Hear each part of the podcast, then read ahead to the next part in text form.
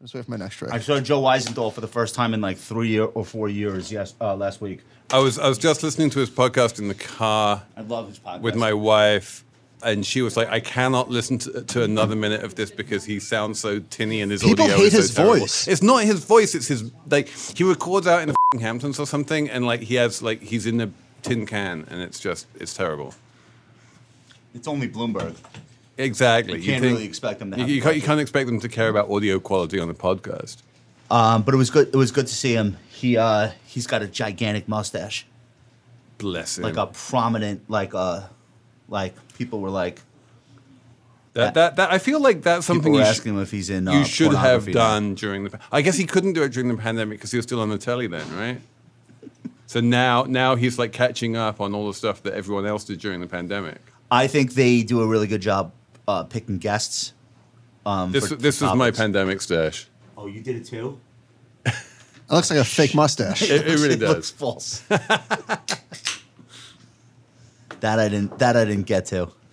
Uh, You got, you know, you gotta, you gotta survive somehow, man. When I, I did a bachelor party in Austin, Texas, a couple of years ago, and I can't grow facial hair, but when I do, it comes in like white. It's like pretty embarrassing. I dyed, White is great, man. I dyed it jet black, Wait, your facial hair comes in white. like like light. Mm. I dyed it jet black. Mine comes in white now. I'm old. Yeah, yeah. That's that's my age. Is is this the is this you know a standard Gen X podcast? what does that mean? What's a what does that standard? mean? Yes, maybe. What's a standard Gen X podcast? Standard Gen X podcast is people who've like who are just like you know, ooh my back. I'm almost Oh my there. back. My back almost- honestly hurts. How'd you we know? do open the show with some of my ailments. It's been all right. So we were just reading about this enjoy technology. Did you see this story? no, Okay. It was a SPAC. When did when did it? Uh, Hang on. Don't don't don't. Re- let me just read the tweet. This tweet is gold. Um, Enjoy Technologies, w- which went public via SPAC in October, filed for bankruptcy today. so, Oh but wait. my God. But here's the punchline. The CE, the founder of the company is uh, is Ron Johnson, the guy who bankrupted J.C. Penney. but he was Oh hailed as a genius at Apple. It turns out Right. it was. It turns out it was actually Apple and not him. What did he do at Apple? Was he product He, design? no, he, invented the created the, Genius Apple Bar. Store. He created like Apple yeah, Store. and then Oh, that's right, that's right. And then he left, and they brought in that woman from Burberry, Angela, whatever. I- Yeah, but Behrens? he like Something the that. damage had been done already, and then But no, thi- this this I mean, we can talk about this, but like this uh,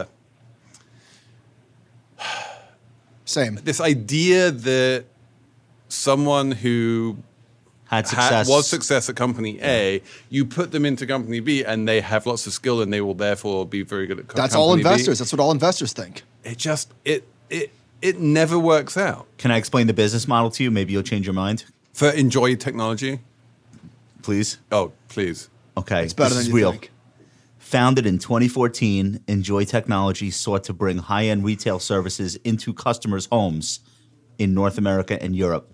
The company has over 1,700 employees, some of whom hand deliver iPhones and other tech gadgets and use those deliveries to try to sell more of those companies' products. So, in other words, for some reason, you buy an iPhone, you want somebody to bring it to your house.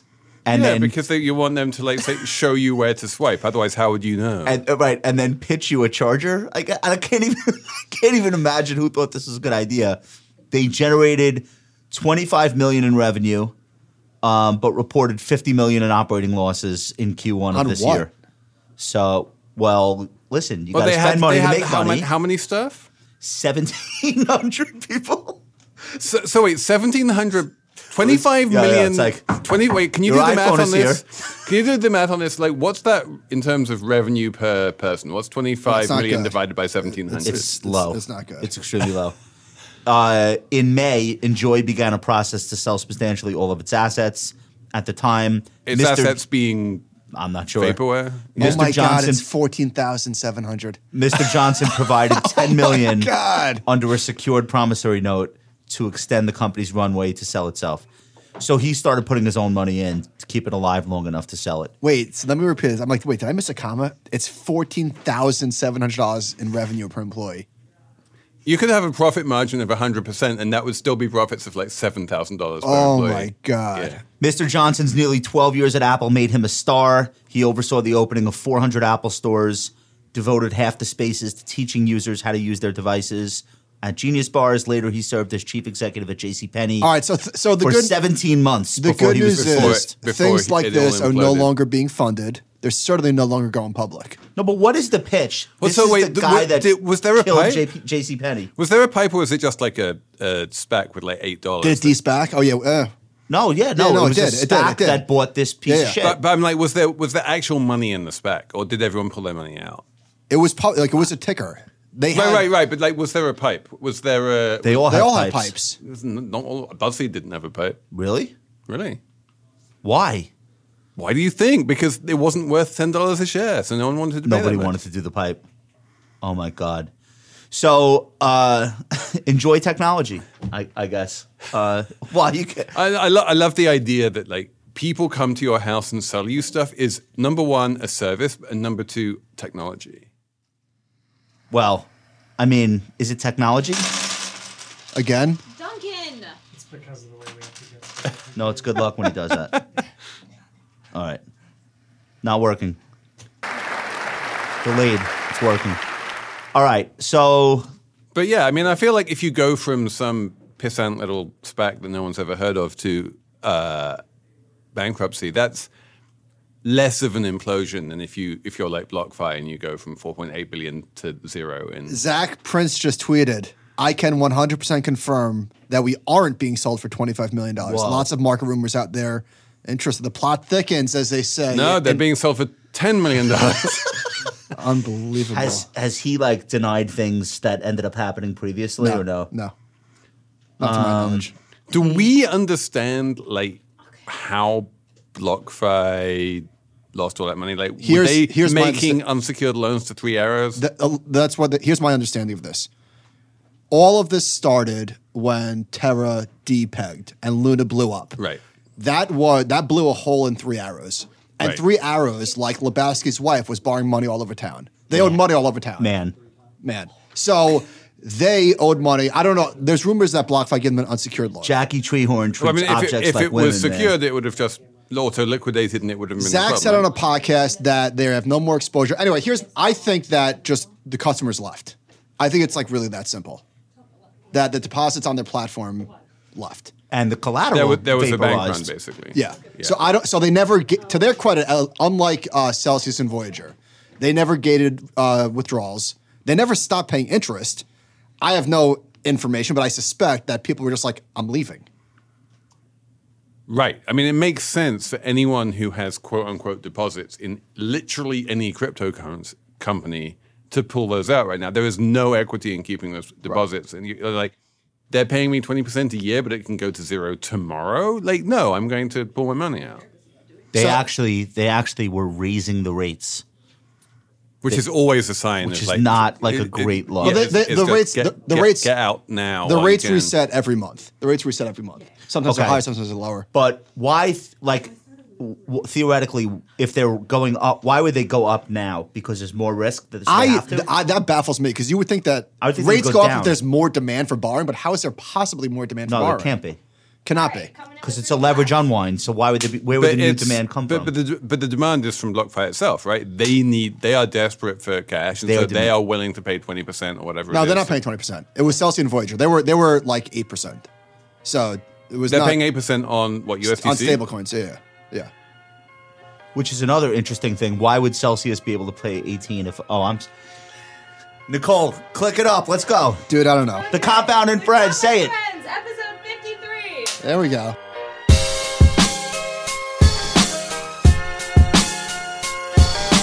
Welcome to The Compound and Friends. All opinions expressed by me, Michael Batnick, and our castmates are solely our own opinions and do not reflect the opinion of Ritholtz Wealth Management. This podcast is for informational purposes only and should not be relied upon for any investment decisions. Clients of Ritholtz Wealth Management may maintain positions in the securities discussed in this podcast. To Today's show is brought to you by Peak Housing REIT. A couple of weeks ago on Animal Spirits, Ben and I spoke with Joe Allis about the single family rental market. Josh, what do you know about this? The single family rental market, I actually own some stocks that are single family rental REITs. Okay, well, you could do better. So, the Peak Group owns 1,850 homes. They're in seven markets, four states. They've got a focus. Now, I don't know if you call this a niche, the Dallas Fort Worth area. Okay, You bullish on that? sort of. We spoke about it- the Cowboys Depends on on the today's price. show. Of, depends on the price of oil. All right, so the Peak Housing Group, they've got $110 million in equity from, from LPs. You could own a piece of the real estate market without managing properties, which I've, I've learned is kind of a pain in the ass. So I actually think this is a mega trend.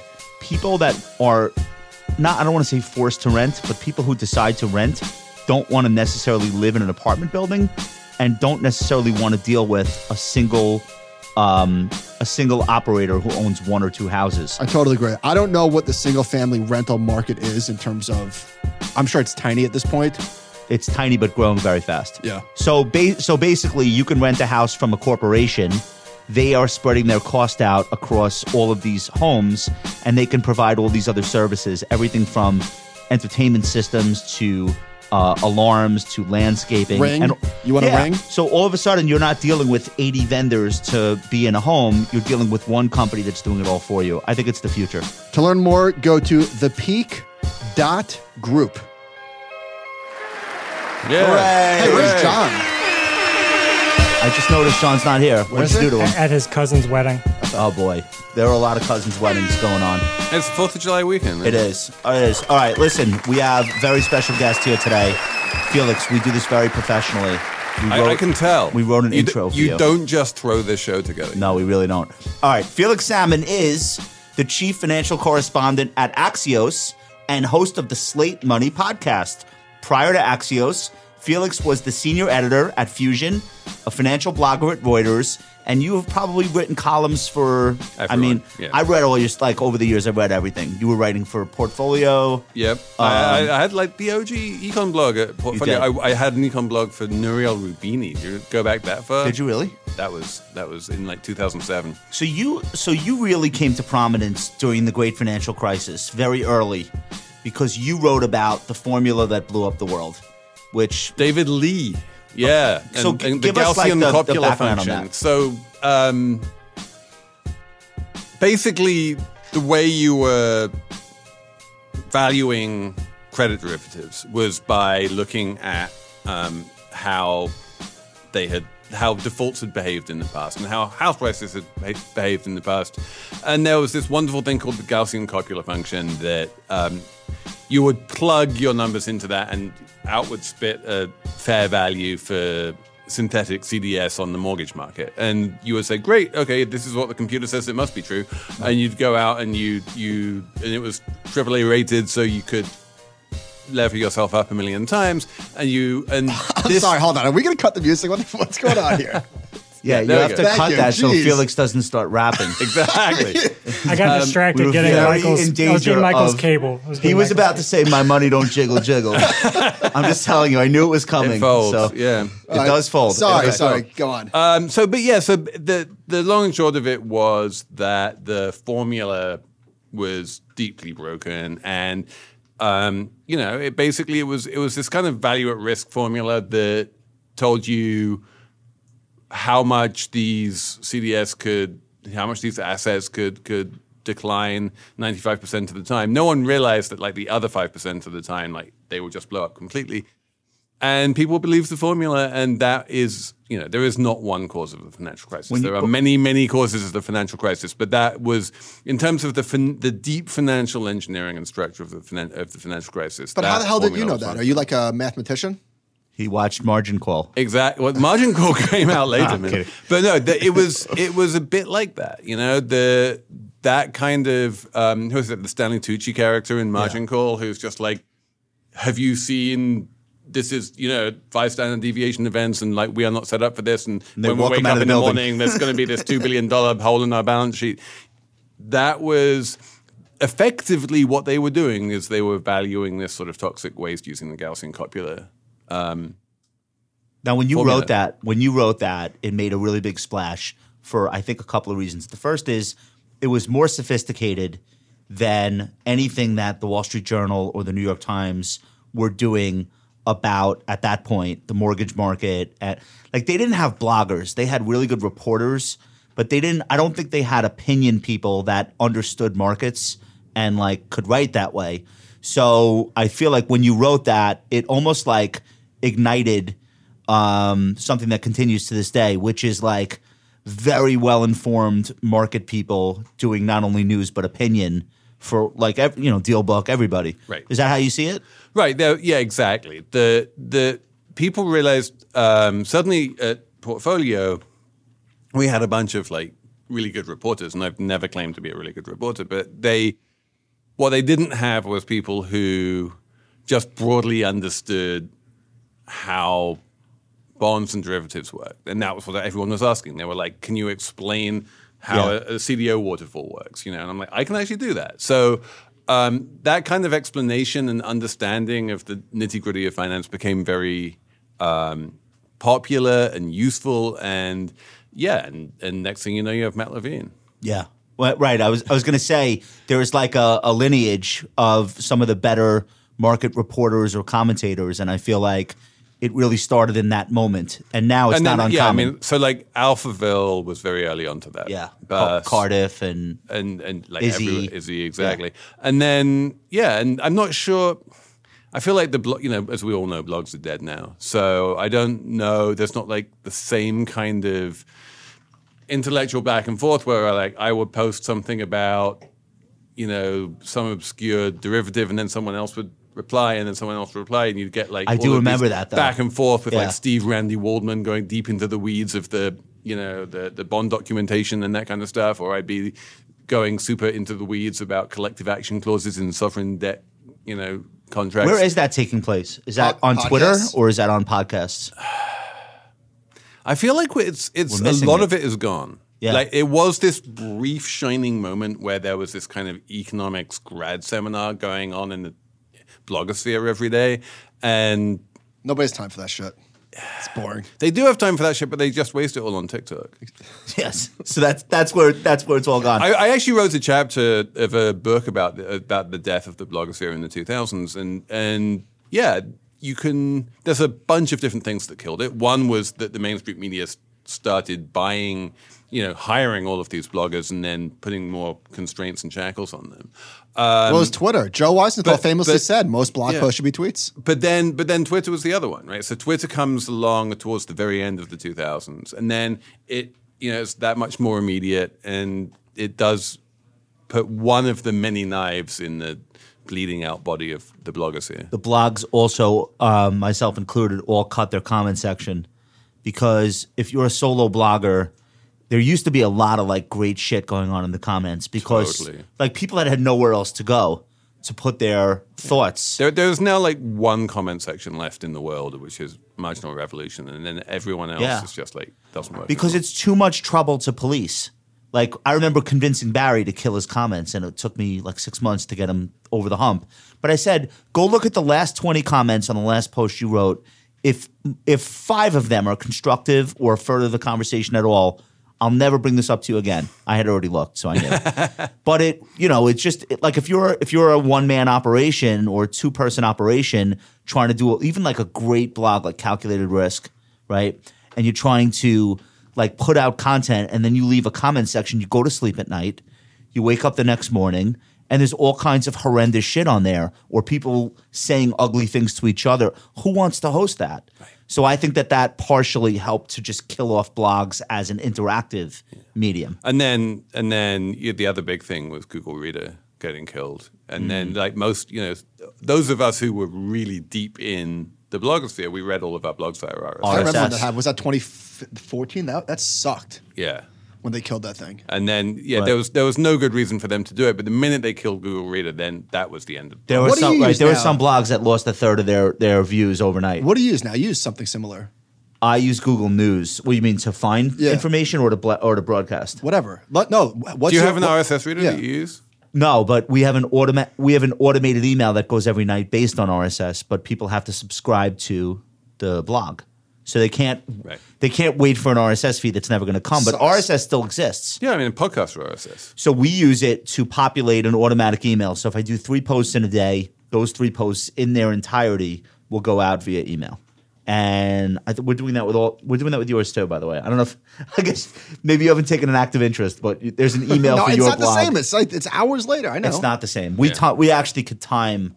So we say But five, so you, five but, thirty. but so you do a podcast now. What's your thoughts on podcasting versus blogging? Isn't podcasting so much better? No. not, no, in, he's saying Podcasting not in is this. so- not in this case. Why? No, I mean, so so yeah, we're having a you know pull session right here, right? It's perfectly interesting, but it's not.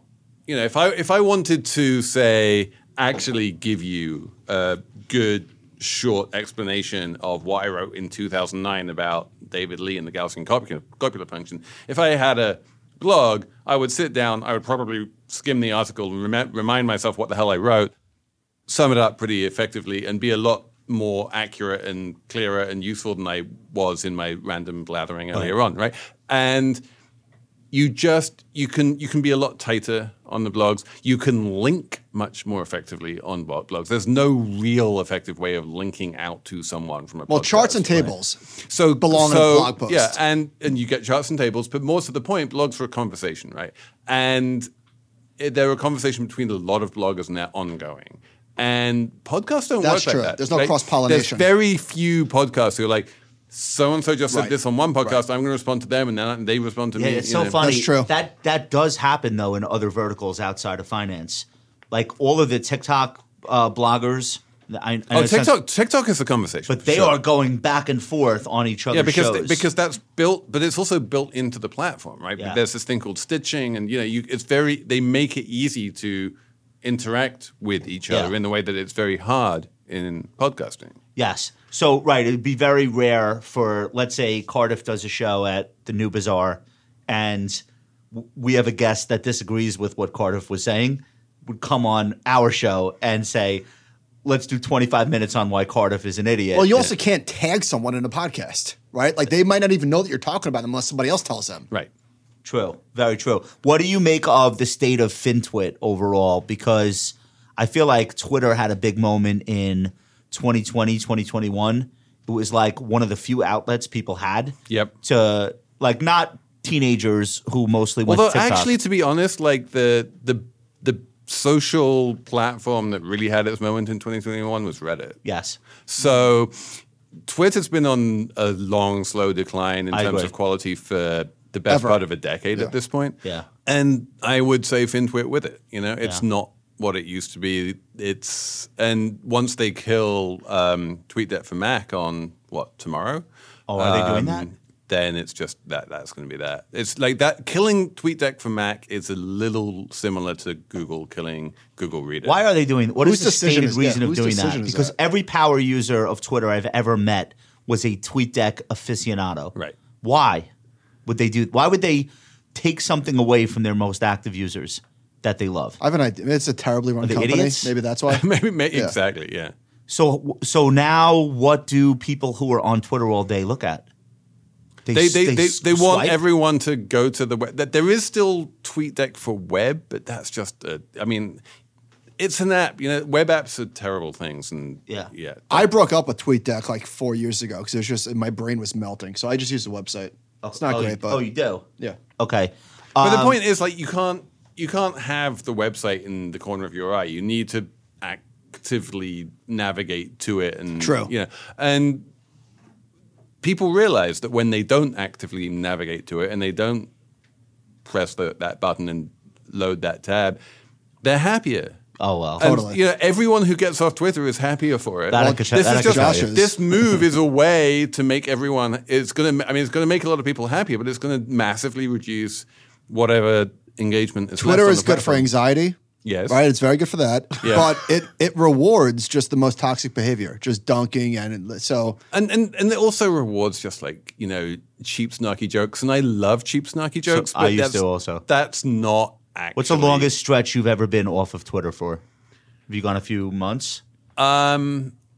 So I've gone a couple weeks, and then the f- the first three months of this year, I was pretty much entirely off it. I was on book leave and I disappeared off to a cottage on the west coast of Ireland, and I basically just said, "Yeah, I'm not going to." But so, if you're a journalist, you really, you really can't live without it. I mean, I guess you can, but ha- it's it makes your life much more difficult. How do you like? How do you know what people are talking about, or like But- what the? But this is the thing, right? You like the people I follow on Twitter are not my readers. That you know, and it's not even the people I follow. It's the people who tweet a lot into my feed are definitely not representative of what my readers no, care they're the about. opposite. Yeah, I'm just saying for news purposes. So, so like Elon Musk keeps on complaining about bots, right? Because he sees a lot of bots on his platform. Because uh, if you look at the tweets that he sees when he calls up Twitter, like that is not remotely representative of anything.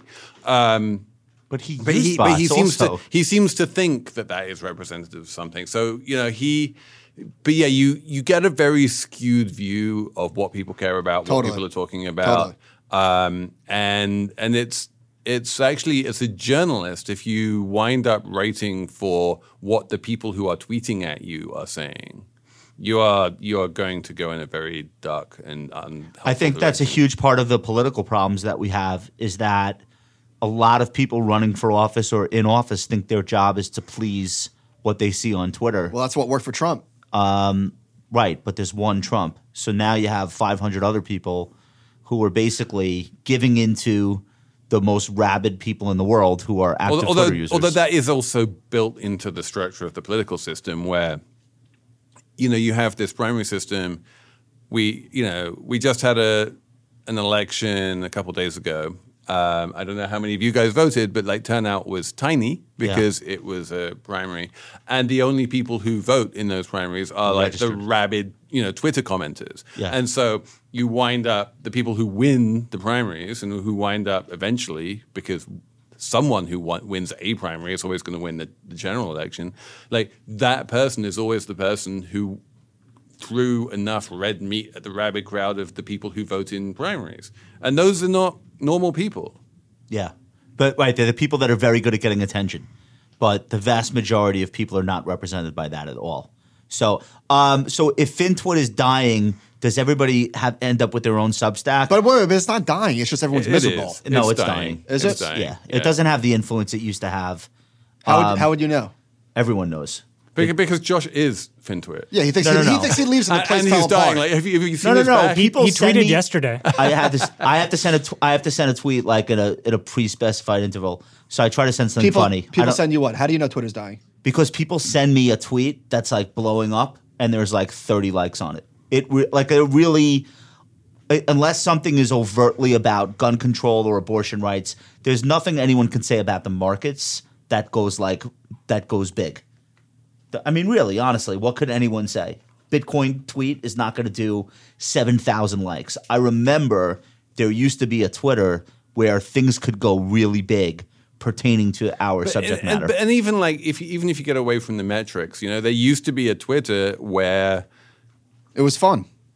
Joe and Matt and Cardiff and me and you know we would get into like actually gnarly, interesting conversations, Yes. and you would learn shit, and we would learn from each other, and there would be a super interesting conversation going on there. I can't remember the last time I got into a super interesting conversation on Twitter. No, no, not no. what- that's not what it's for. That's not what it's for anymore. I, I agree. It's turned into a vehicle with which to express. it's to score your- points with your constituents, Right. with your followers. That's it. Um, do you think Elon's going to end up owning Twitter?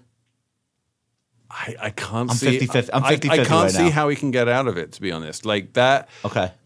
that contract that he signed and where he waived due diligence is a pretty cast iron contract. He has $33 billion that he needs to pony up.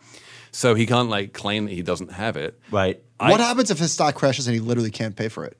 Well, I mean, like, but that's the point, right? That his stock has already crashed, and yeah. he's still worth, you know, well over hundred billion dollars. He owns a huge chunk of SpaceX. Like, there are lots of ways that he can pay for it. So, it's very unlikely that he's going to wind up where his net worth is less than thirty-three billion, and he literally can't. What raise if? that. w- All right. Here's a scenario. He makes it very clear that he's willing to be in court for three years over this, um, and then the Twitter board decides.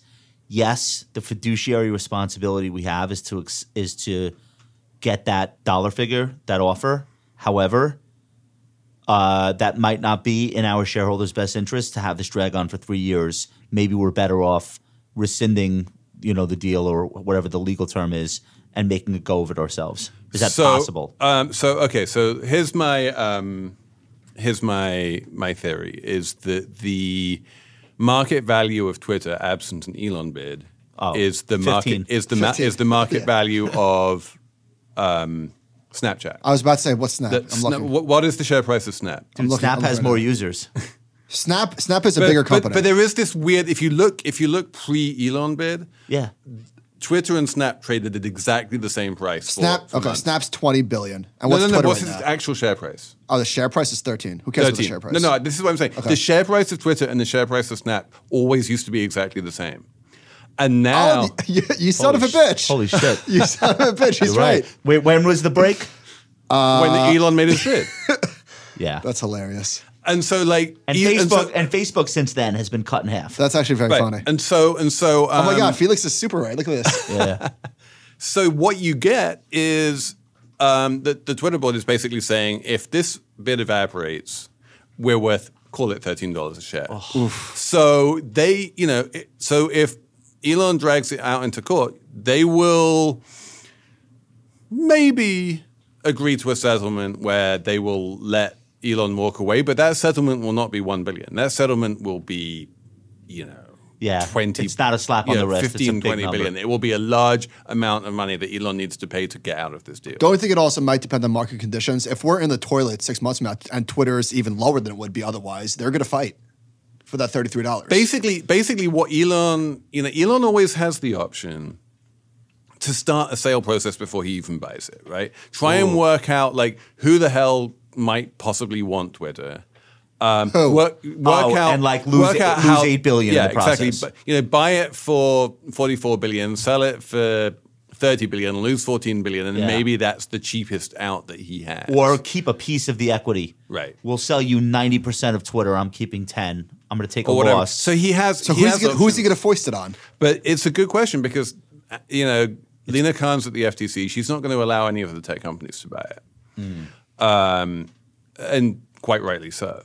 So it's not obvious who else. Okay. Is wants Disney it. desperate and for enough? national security reasons, they're not going to let TikTok buy it. They're not going to let, I don't think, um, they're not going to have another Rupert, Rupert Murdoch come from overseas and own that asset, I think. Like, I think there would be a political battle. Oh, over that. Waystar Royco is a natural. buyer. Waystar Royco should totally buy TikTok. Yeah, I mean buy Twitter. That would be that would be glorious. Yeah. That's like the worst, but isn't that like the worst potential outcome is some maniac manages to buy it just because they're a steel magnate in some third world country? No, no, that is the base case scenario right now because Elon Musk is that maniac. Okay. So he's a maniac who resides here. Yeah. But okay. Uh, do you think Yeah, that he, wa- he was born in South Africa. Remember, he's not actually. You know, I mean, he became an American citizen, but he's like me. He's an immigrant. do you think that he really Like wants Rupert to Murdoch as take well. that platform and actually spend time on it, or do you think he could be the kind of buyer who just basically lets people do whatever they want? So um, this is interesting. Okay, we're recording this on June 30. You guys have the the things up. It's now, I think, nine days since he last tweeted. Is that true? Oh wow. Um, Elon Musk has gone over a week without tweeting, which is unprecedented. No one can remember the last time this he happened. loves it. Um, he reached 100 million Twitter followers and didn't say a thing. This f***ing guy. Here's his last tweet. Yeah, I mean, he's he, he's he's It's a- like it's some a- for dumb those listening, He's sophomore at a It's the- gas student. it's the station. He's, he's at a 7-Eleven meme. 7-Eleven gas station, and the price of gas is 7-Eleven. That's the tweet. They- Maybe they can't do any better than that. And, and he's like, "That is the best tweet I will ever do," and I will just like peace You out. know, I'm going to retweet mic this, drop. Scott. You know, I'm going to retweet this, Scott. Sixty-nine thousand. 69. Nice. The, star- course. the stars are Of course aligning. it did. Yeah, you know, you know, someone at Reddit orchestrated that one. I think the Tesla share price had also hit 7-Eleven was part of a joke. Oh, really? Yeah, I think that's why he was. This guy. Maybe I, maybe I maybe I do need to come back. So, But yeah, so I, why like, is he silent right why now? is he silent? This is a very good question. But just but but in the days before he went silent, and he was like easing up on the tweeting in, in the days of, uh, up to it.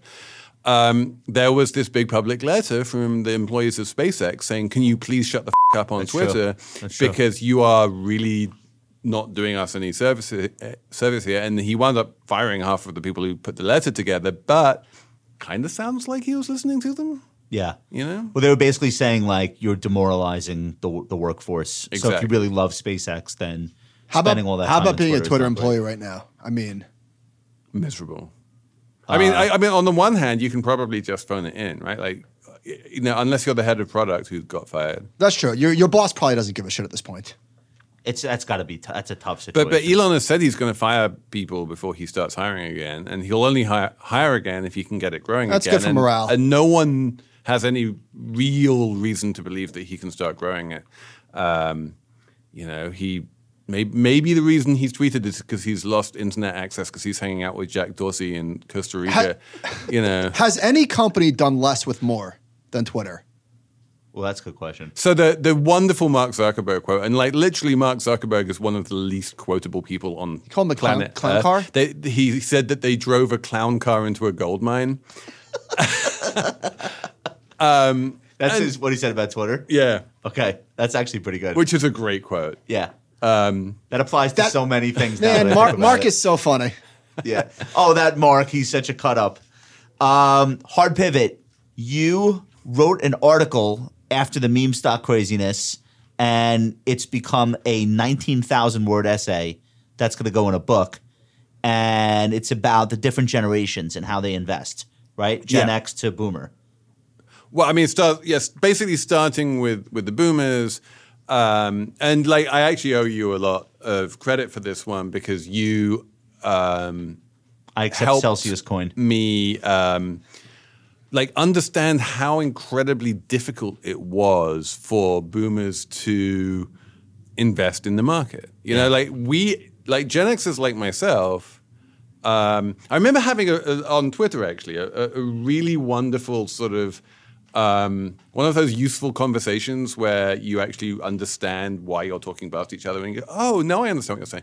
Like we were having this conversation about whether journalists should own stocks, and I was saying, you know, because I was on some e- ethical high horse or something. I was saying like journalists shouldn't own stocks, and this other guy was saying, of course you should own stocks because you need to, you know, provide for your retirement. And Wait, and you this- mean individual stocks? So or- this is why we were where we were talking past each Ah. other, right? Was that for me? Like owning stocks means, you know, I mean, I'll be, you know, I'll own index funds, I'll own a, some some kind of like robo algorithm thing that invests in the stock market but I never know which stocks I own, or you know, th- there's no way that that can really influence my Yeah, yeah. my You have, an journalism. in, you have an index. You're not like Yeah, rooting for exactly. Uh, one stock over another. but this guy on Twitter I was talking to, like, it, it kind of ba- barely occurred to him that that was even possible. You know, that there is an entire generation of boomers who, like, they think of ETFs as this like newfangled thing and index funds as, as this newfangled thing, and they're like, because normally, because what investing is is you try and work out which stocks to buy, and you know which ones you own, and you follow them, and you try and Yes. hold them when hold them when they're going up, and sell General them before they Electric. go down, and and and you know you As walk around the- personified by Peter Lynch, Jim Cramer, like that generation. and you walk stock around the, people. the golf course like with like background knowledge in your head of which stocks you're long at any given time yeah. and like who the f- has time for that but this is this is what investing was Mm-hmm. Yes. you know and and they that was like a very difficult complex thing which you needed to you know have a bunch of time and money to be able to do then the passive revolution happens, all of the Gen Xers pile into index funds because it's so much easier and it outperforms. So obviously, yeah. but then you know you get the sort of the the, the Great Recession, the millennials graduating into uh, No jobs. shitty, Yeah. you know, world of no jobs and no money. Um, this kind of like general feeling of of nothing is ever going to work for me, and I don't have any savings anyway, and so like, y- I, you know, maybe someone can talk to me about index funds, but it doesn't matter because I don't have any money, and that breeds that, and like the zero interest rate policy winds up breeding a sort of YOLO attitude to the markets. Yeah. Where you just want to take massive gambles. And, Right. and that then ultimately manifests itself in crypto, in meme stocks, and all the rest of it. And it's um, and it's a a whole new way of thinking about investing. It's just like where where can I like where am I going to YOLO my where am I going to How like could I 10x? degen? How could I 10x my money Yeah, right now? 10x is nothing. Where, where can I 100x? Where can I like Yeah. 200x? You know, and that's yeah, and it's and and it's um, it, it brings all of the boomers and the Gen Xers out in hives. We're like, what? You can't do that. You know, you you you will wind up losing all of your money, and they're like, well, I don't have any money to lose. So what difference does it make? and then uh, and then a few of them made spectacular amounts of money, which were the examples that their peers would point to and say, "What do you mean this doesn't work?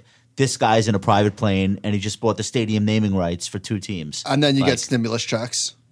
right." And then all of Yeah. a sudden, you give people money. But the, but the point about the st- stimulus checks, right, is that they're big enough that if you YOLO them into something that 100x is, then you can make real money. But they're too small to actually be a retirement fund in and of themselves, no matter how successfully you invest them. Hmm. I had a I had a call set up by a friend of mine. I had a call with a guy last week, just like a hello. He's building something. He parlayed thirty grand into eight million between 2020 and 2022. I don't know how much of it he kept, but he is now building an investing app for his generation of investors. So this is a guy that went like 30 turned into 90, 90 turned into 180, like probably nine or 10 trades in a row that just worked, worked, worked. Some of it crypto, some of it options, just worked, worked. So he's one of the and, ones. now, and now he's like, anyone, if I can do it, anyone can Well, do so it. So that's- I'm going to build an app to So he's allow going to build everyone an to app lose all of their where money. Great. he's going to build Awesome. an app where everybody it's like a social network, but then it's connected to your actual real trading, and you could follow other traders. And I'm like, Like, how many times has this, has this app been built? so I was gonna, I was going to say like no, nobody is going to be able to replicate what you just did. So you're going to end up having people that have others follow their trades until they lose money, and then they're going to ghost. So like th- it's not going to be a million people worth But I following. feel, I feel like this app already exists in like 18 different 18 iterations. different there's a bunch. versions. There's a bunch. So uh, Public, no, but common this is stock, there's a this bunch. is the one that's going to bring accountability to the world. Anyway, but that I get that mentality if that's where you're coming from. Like if that if you just did that, you believe it's possible because it is possible because you just did it. So that's I mean it's a mindset. Right, it's, and it's the same mindset where you think that, like, you know, if Ron Johnson can do amazing things at Apple, then he can do amazing things at, at some whatever point, any at other some company he point, joins. everybody gives in. Like it's like, all right, I've seen like this ninth asshole that I know who's getting rich. Like I, I gotta try. Yeah. There's only so much you could see of that before you're like, I got, I gotta try. And in the pandemic, it's all you saw. There was nothing else to watch. All, all- there was the only thing to watch was people your age, if you were like 25, making like 10, 20, 30x in crypto. Yeah, Felix, and, I- and actually, I, I to be fair, like I did see a bunch of Gen Xers doing this. I, I- I have this one story about this 13 year old I know who had like a hedge fund, and he was like, he went around to all of his parents' friends and said, like, give me money. And his parents' friends, Yeah. you know, his parents were like, here's twenty dollars. I'm going to open a Robinhood account for you. Go have fun. And then He's he like, would "No, go- 20 million, bitch." And, and, and then and then he goes up to his parents' friends, and they're like, "Oh, I'll I'll throw in some money. How much do you want?" He's like, "Minimum is a thousand. And his parents minimum are like, became a "Why, thousand why are very you giving quickly." this thirteen-year-old a thousand dollars?" quarterly, quarterly liquidity. he didn't so the, the the wonderful thing is he didn't even have an- a spreadsheet or any way to sort of work out like who he owed what to Yeah. It- you yeah, know. he has calculate time weighted uh, returns Exactly. for uh, thirty different in investors. in uh, June 2020, I was in my office and my plumber walked in. Naturally, he asked me what I was trading, and he goes, he goes, "Oh, you do this?" He took out his phone, whole list of uh, you name it, Zoom, GameStop, whatever, whatever. It was it was everywhere. It was But he was, ubiquitous. cru- but he was crushing it also. oh my god, yeah, he, he was up. I mean, he was up a ton, obviously. But he wasn't launching a hedge fund. He's like, I'm an idiot, but look how much money I haven't. I made. haven't heard. I'm not going to say he didn't launch a hedge fund. It's possible. okay, it's, it's very, It's possible. it's very possible. What's this chart with the red and blue that we have? Here? Oh, put that. we up. did. This is sort of a weird pivot, but we, in the doc you were talking about like uh, media, blah blah blah. So I overlaid the VIX and my page views, and this this incentives Pretty- pretty good. incentives drive everything, and this is why I woke up the other day. My wife watches Good Morning America, and it was like The mall bombed. We've got migrant workers dead in the truck. We've got the, acap- uh, the attack on the Capitol. We've got Walmart sued by by the, by the FTC. We've got the missing man. It was just one after another. And why? Because higher the VIX, higher the clicks. If it bleeds, it leads. It's just that's that's it. That's the game. That is the game. This net ju- Duncan throw up that table. So I was like, all right, that looks pretty close. But let me like try and quantify it. So I broke down my average page views by VIX regime. Under 25 is a pretty pretty placid market. My This pa- is nuts. Wait, let's. So for the people that are listening, not looking, so basically, what this is saying is when the VIX is under twenty five, which is like a normal normal market, Um, your page views Like are 5,000. This is monthly. daily, D- excuse me, not to brag. not to. but this is daily page views are about five thousand. VIX twenty five to thirty five, you're over six thousand. The really big jump though, VIX north of forty five. Page views go from 5,000 to almost 14. Right. So that's what it is. People want people that put out content. They don't want the world to burn, but that's when they do better. And they Oh, will absolutely. No, accentuate no, the I mean, you aspects know this. of the Yeah, world. that are I, um, I know this. Like, you know, I'm the guy who made my entire career because there was a gr- global financial crisis and I could talk about it. Felix wants your investment account to go to zero. I totally do. Um, but yeah, so this is the thing, right? Is that yeah, when when the VIX is when there's market volatility, especially when markets are going down a lot, or when you have like some very weird thing like GameStop where markets are going up a lot, people, you know, it it breaks through the business pages into general consciousness, pop culture. and then people are like, oh, I should care about this right now. Of course, Yeah. that right now is always exactly the wrong time to care about it, right? That's that is actually exactly the time when you should trick, you know, just put on your earmuffs and your bl- blindfold. There's and like very just do few iron nothing. rules in finance. That's one of them. right? Um, but that's when you know that's when people are like, market, what's the market, and they wind up on your on your blog. yeah, civilians who would never read a financial blog or in search of information. Ooh, stocks. What's this? Exactly. Right. And and it's and so yeah, you but th- so you get the page views of of the people who suddenly care at exactly the wrong time. We saw that on YouTube, right, uh, Duncan? The videos went crazy when Oh, VIX definitely. was yeah. right. Actually, let's talk. Duncan, throw this chart up. That's why when you tell me about our traffic, I want to start VIX adjusting you. Okay. Is would that be okay? would that, I want to start adjusting you for volatility. So I, I made this like I'll, I'll give this a shot. You go up. I'm smart. I'm a genius. And it's like I should have used leverage. Market starts to roll a little bit. Hey, this is getting harder. Market stop more. Hey, this is weird.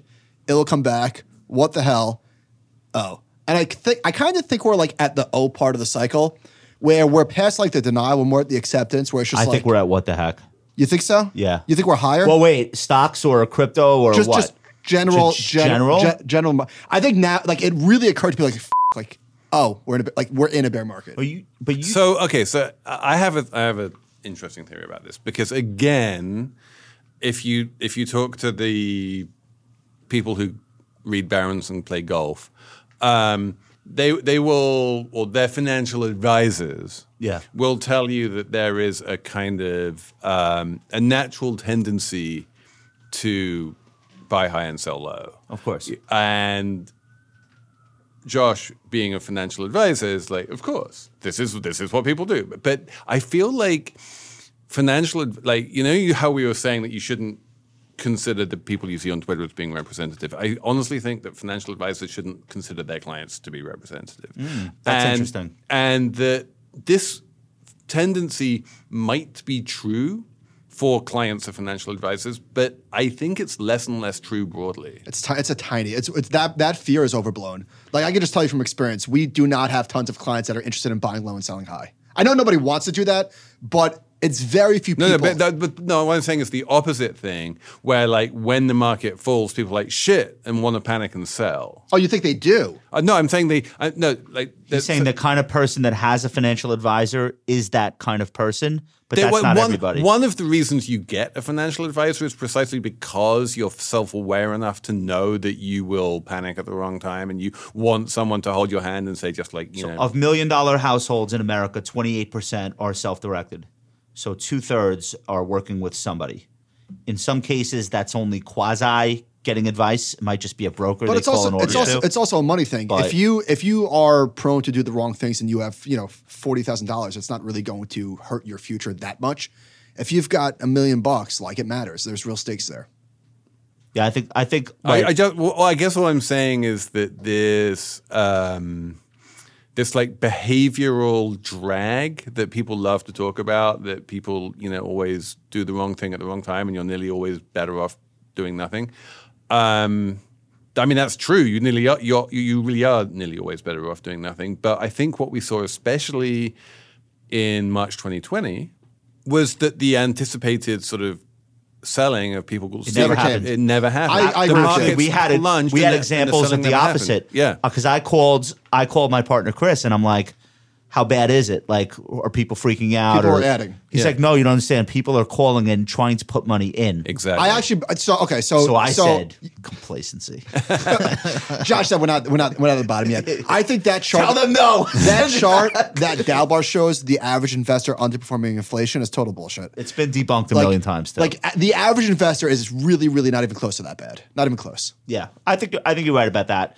But for the subset of people that very much are prone to thinking they're a genius at the top and wanting to, you know, why didn't we own more of blank? And then at the bottom, like, oh my god, I can't believe I'm living through this. Get me out. For that, however, whatever percentage we think that is, That's real. it's people with a lot of money. But by the way, it's well, more, Oh, I do. I do think it's also. I, I also do think it's true in crypto that one of the reasons that the crypto route is so bad right now is because people just weren't happy being long. They needed to be levered long it's all leverage, crazy to me. the amount of leverage, like the reason why there were high interest rates in the crypto market, the reason why all of these people were offering 8% on, on stablecoins was because there was just this huge Demand. demand, For leverage. For leverage. And you're like, this is insane. Like, you know, you're, you're, you're buying something which you expect to go up 100 times because crypto's going to eat the world or something, something, whatever your thesis is. And that's not good enough for you. You need, you need to add a whole You have bunch to of 10x leverage. it. to it that. makes sense to add leverage on an asset that doesn't move, like treasury bills, for Right, example. right. But to add leverage on a 30, 50 vol asset, whatever it is, Well, I but asked you that question. I I said, why isn't the most volatile asset class on earth good enough one to one? Why does it have to be twenty to one? Why why what is the need for that? I only use five times leverage. So You're don't look only at me. five, But so- what's interesting about this blob, it's institutional leverage being unwound because I've- 100%. I've Yeah, thrown this three chart up a arrows, it's all bunch. those guys, yeah. This chart shows the number of addresses with more than one Bitcoin. It's at an all-time high. It's not people are the average Bitcoin investor is not panicking. It's institutional leverage being unwound, right. which is madness. How come like And, and one of, one of my favorite charts that shows that is the um, discount net. uh, GBTC? Yeah, the GDP, the GBTC discount to to um, net What is it asset now? It's value. like It's 25, thirty. no, it's thirty. Yeah. By the way, they got rejected last night. They got well. They got rejected. so It's presumably even bigger now because everyone like. But the but that discount, you know, it's a classic. I, it's a classic case of you know trying to find the safe arbitrage and then levering up, and then you're like, whoops, it's moved against me. Why is that discount so big? That makes no sense to me. Because because there's a bunch of forced selling. Because right now everything needs to get liquidated. But it's been at a discount for a, almost a year now. I would Well, love well, somebody to why was it? Why did it used to be at a premium? That's the even weirder thing. well, I can give you an answer. I don't know if it's true, but the reasonable answer is it's the only way people with an IRA, for example, can own Bitcoin by buying that vehicle. You But can't what buy changed? crypto in an IRA. what changed for it to sell it? at a well, discount? more more comfort level with things like Coinbase and, and other brokerages. That's what changed. So they're suing the SEC as one does. yeah, good luck with that. Yeah, I don't I don't know if that normally turns Um, But yeah, out. well. but also like GBTC is uh, this batshit product, right? They're charging two percent a year to sit on your bitcoins for you, and you don't even have bitcoins. You don't, you know, you, you can't use the bitcoins to buy anything. You Well, you can't, can't send do that. the You bitcoins. can't do that anyway. I don't know what you would use a Bitcoin for in real life anyway. I, I actually bought a bottle of whiskey with bitcoin once. What was it like? What was the, what was the process like? Um, Easy peasy.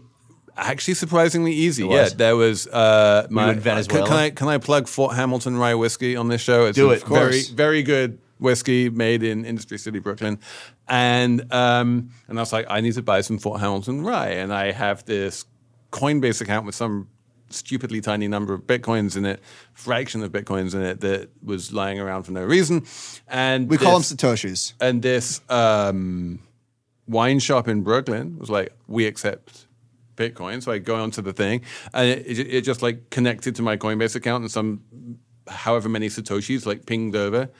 Next thing I know, I get a package in the mail with a bottle of whiskey. I was like, "There you go," and And then you know your bank what? account was emptied overnight. And then you know By somebody from South Korea. Um, but the fact is that I should have paid capital gains tax on that, and I didn't. So that's the other thing is Straight to jail. So, so that wait, so that's the other thing. I asked Michael. I really didn't understand this. He, I know he follows this stuff more closely than I do. I didn't understand how elemental the stable coins were to the asset class, to the ecosystem, and it turns out, I mean, well, I'm an idiot, but it turns out, of course, they're elemental because nobody goes to cash. Well, it's, that is cash. It's digital dollars. No, but nobody goes to. Cash, it's not cash. like so. My, Yeah, everything no, the for- on ramps and the off ramps are just way too Horrible. no, but also Yeah. there's tax ramifications of going to cash. No, but there's tax ramifications of going to stablecoins too. Hey, hey, Is hey. there? Yes. Felix. Yes. Who said? We, we have we have winking. No, the law is that the minute you go to stablecoins, Yeah, that's a, that's a capital gain. That's a capital gain. Assuming You made need to money. pay Fine, capital but, gains tax on But that. now you're doing that at a brokerage that's based in Singapore. Does that apply? yes, you're a U.S. person wherever Okay. your brokerage is. All right. Now you can't easily though go to cash cash, which is why nobody does. Right. Because there is no cash in that ecosystem. Right, you would have to take the money off of the platform. So how stupid is this? which part? That the government wouldn't make cash part of this crypto ecosystem. How is that a government thing? Wouldn't it be smarter of them to do that? Like where is this digital dollar? Because wouldn't that replace every stable coin on the first day? Yes. Yes. Yeah, no, a, a, a CBDC would kill every sta- stable coin. What would you need one overnight. for? You wouldn't need, yeah. If if it was like there are different versions of CBDCs, um, but if it was one that lived on the blockchain and was easily interoperable with the existing crypto world, then it would replace the stable coins. But like the Fed is not playing that game. The, pl- the Fed is not like looking at Circle and Tether and saying we want in on that game. Yeah. you know they they have much bigger macro prudential worries, and what they actually worry about is that would kill Money banks. markets. No banks. Banks. The- yeah. So, um, if I can If you could bank directly if with I the can, Fed if I via can a just digital own dollar, digital dollars in my digital wallet and use those to transact, I have no need for a bank account anymore. for the for the storage of the money, you still need a bank for for loans. Right, but like, in, but all bank deposits, Yeah. you know, Yeah, yeah. start becoming like, why do I need to go to J.P. Morgan Chase to put my money with them? Which is, remember, basically, as, you know, f- in nearly all cases, an interest-free perpetual loan from me to them, and they use that incredibly low cost of funds to shore up their balance sheet and to Do do, do all, of their activities. fractional Yeah. reserve. Oh, they banking. pay you 70 basis points. But but the minute that you don't, the mi- like people don't make a profit on their checking accounts. The minute that everyone pulls their deposits out of their the high street bank and just keeps it in stablecoins because it's so much easier that way in a, in a central bank digital cur- currency. Like the entire financial system of the United States, like there is that is a systemic risk. So when they say they're studying creating a digital dollar, does that But why mean can't they're- banks own digital dollars? Why can't you just give so them one that? of the one of the options that they're studying is the if you is the basically stablecoins would be issued by banks rather than by the Fed, Mm. and that you would need to sort of go via a bank in order precisely to avoid that kind of. Does this not seem apocalypse. inevitable to you guys? No, You do not think it's inevitable. no. No, in fact, we keep losing countries that are willing to let this shit go on. China, China, China, just blanket no.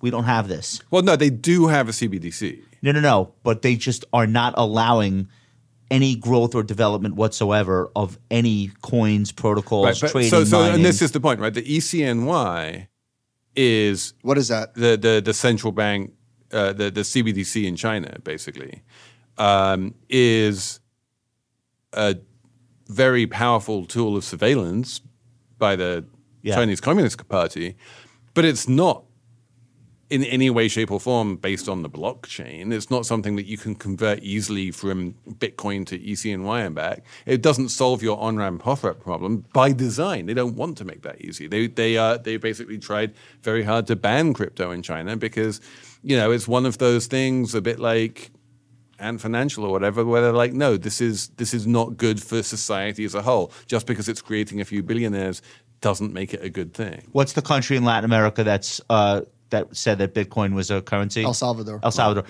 So they're going to have a big IMF loan package come due. They're not going to obviously be able to pay it. It's going to be a financial crisis. Um, that'll probably set back the idea that there's going to be this mass adoption by countries. There was there was no yeah exactly. So th- the that's this year. That's this gonna guy happen. Bukele, the president of El Salvador, the hipster dictator he calls himself. He calls himself Yeah. the hipster dictator. Yeah.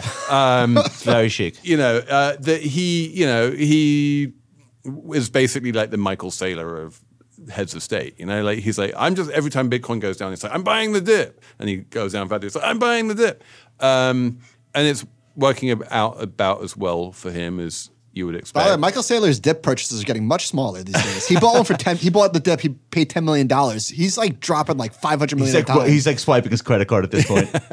uh, I want to do some art stuff with you, Felix, because uh, you're you're somebody that actually knows art, and Michael and I are not. But the art world, I feel like, has never been more, to- or maybe it has, but maybe never more obviously. The art world has never been as caught up with trends on Wall Street and crypto, and a as it feels like it is now. Um, and part of that is just because we have $5 trillion of excess money supply uh, running around these ecosystems. Um, what has all of this easy money and digital money and uh, the culture going on in Miami? Like, what has this all done uh, to the art world or vice versa? Or even th- the view the other way around? Like, how much is the art world feeding on this uh, on purpose? Like, what do you see happening there? so yeah, there's a lot of different art worlds. Miami is an art world. Yeah. Um, the reason, one of the main reasons that Miami is an art world is because it has this big annual art fair called Art Basel Miami Beach. Right. The first thing you need to know about ABMB is that it's the baby brother art fair of Art Basel, which happens just happened like last week in Basel in Switzerland Right. and the parties and the celebrities and the NFTs and the crypto and the all the dumb shit that happens in Miami, you don't see any of that in Basel. Yeah. Right? The the the, the grown ups who are buying and selling like real art in Basel, like this the hype cycle hasn't made it to Switzerland. It's made it to Miami because Miami is an entire city based on nothing but hype. The Right. city is going to be underwater in 20 years. All they can do is party Ah, and try and forget shots that. fired, Right. Felix. So Yeah, Miami's bullshit. Well, no, Yeah, it I mean, is. yeah, yeah, no, I it is. was- The half the city it was is. built by cocaine, and now they're rebuilding everything, and it's all being built with you, crypto like, money. Have you um, listened to Francis Suarez talk, the mayor of Miami? Yeah. like the it's He's a bro. he you know he makes Eric Adams seem like really considered and intelligent. Yeah, yeah. there's it's there, there's It makes no Eric Adams sound like Marcus Aurelius. there is there is very little substance in Miami, but it, uh, Miami is very good at hype, and s- there is definitely a small sliver of the art world um, that loves hype. You know that is active on Reddit that YOLOs into NFTs that um, speculates on like Anna Weyant or Amoako Boafo or whoever the hot artist of the minute is. Um, there's this uh, guy in LA called Stefan Simkovitz who's you know famous for like speculating on art and buying art for profit and s- buying low, selling high, and all of this kind of stuff. Right? That is uh, part of the art world that happens by necessity much more in public compared to the quiet kind of big deals that are done privately and no one really talks about and what happens in museums. But eventually it does wind up in museums. So the Brooklyn Museum just had a show of Cause, who's just like a pure hype artist, right? Yeah. Um, and Street style. yeah, artist. and and there are you know, and we just had a big scandal in Orlando, which is basically like Miami on steroids, uh, of um, the FBI raiding a show of fake Basquiat's that was on at the Orlando Mu- Museum, and they just like confiscated all of them, and they were like, "Come on, guys, don't be." Don't, what- Wait, what- what do you- Basquiat's aren't for sale in Orlando? I can't believe it. right. yeah, that, like there, there's a bunch of really dumb shit happening in the art. Well, there's always a bunch of really dumb shit. Doesn't happening in it the always art world. coincide though with a stock market bubble, and now in this case a crypto bubble? Like the art, the art world seems to rise and fall with uh, people having just incredible gains in speculative assets. At least in my limited life experience, I don't know how far back that goes. It's it's a super interesting question because the art world still seems pretty healthy, um, even given all of the carnage in tech stocks and crypto and all the rest Right. of it. There's still a lot of money pouring into art. It really rises and falls. Like the the core mo- the core of the art world, the the real money and the real wealth and the real assets, rises and rises with the wealth of the, the aggregate wealth of global billionaires. Right. So so long as global billionaires are getting richer, That only goes one way. that only goes one way, exactly. So you know, as long as long as they're doing well, uh, the blue chip art, you know, the amount you'll pay for Velasquez, you know, is will always just seem to go. One of up. the Walmart heirs doesn't need to panic sell a Right. painting for liquidity. exactly. So that so the claims about art being a portfolio diversifier and being um, a vehicle for outperformance of whatever you want to real estate stocks, it's it's grounded in reality. No, it's grounded like that is grounded in statistical legerdemain and bullshit. Well, most people can't buy all these pieces of artwork, so you could not. It's not like a Vanguard 500. It'd be really hard to okay, approximate no, no, that. yeah, but- okay. So number one, it's not investable. Right. But number two, there's no, I mean, yeah, there, there's no investable art index. So when people say that art has outperformed the S&P 500, they have to do a bunch of slightly dubious mathematics and Mental gymnastics to get and there. What, and what they wind up doing, it, most of the time, not all the time, nearly, most of the time, they wind up using this thing called the May Moses Index, um, which is owned by Sotheby's now. And the way the May Moses Index works is that it looks at repeat sales of artworks at auction. So that if there's a painting that sold at Sotheby's yesterday, and then the same painting sold at Christie's 25 years ago, they can compare the price of that painting between those two data points, and then they aggregate any repeat sales that they can find in the market among paintings, and they can work out what the up and down trends are in the market. That's Okay. the May, May Moses Index. It sounds like a relatively sensible way of doing things What's the problem? there are two big problems. The first is that the auction houses are very picky about what they accept. If you turn up to Sotheby's with some random piece of shit painting that isn't that they're not going to be able to sell, they won't put it in the auction. And more to the point, if it won't, or it, they'll say, "Well, we might put it in a day, day sale where you can get six hundred bucks for it," and you'll be like, "I don't, you know, I paid twenty thousand for it. Why would I even sell it for six hundred? I'll just hold on to it." So no one sells that. So all of the stuff that goes down never sells, never makes it into the index. Interesting.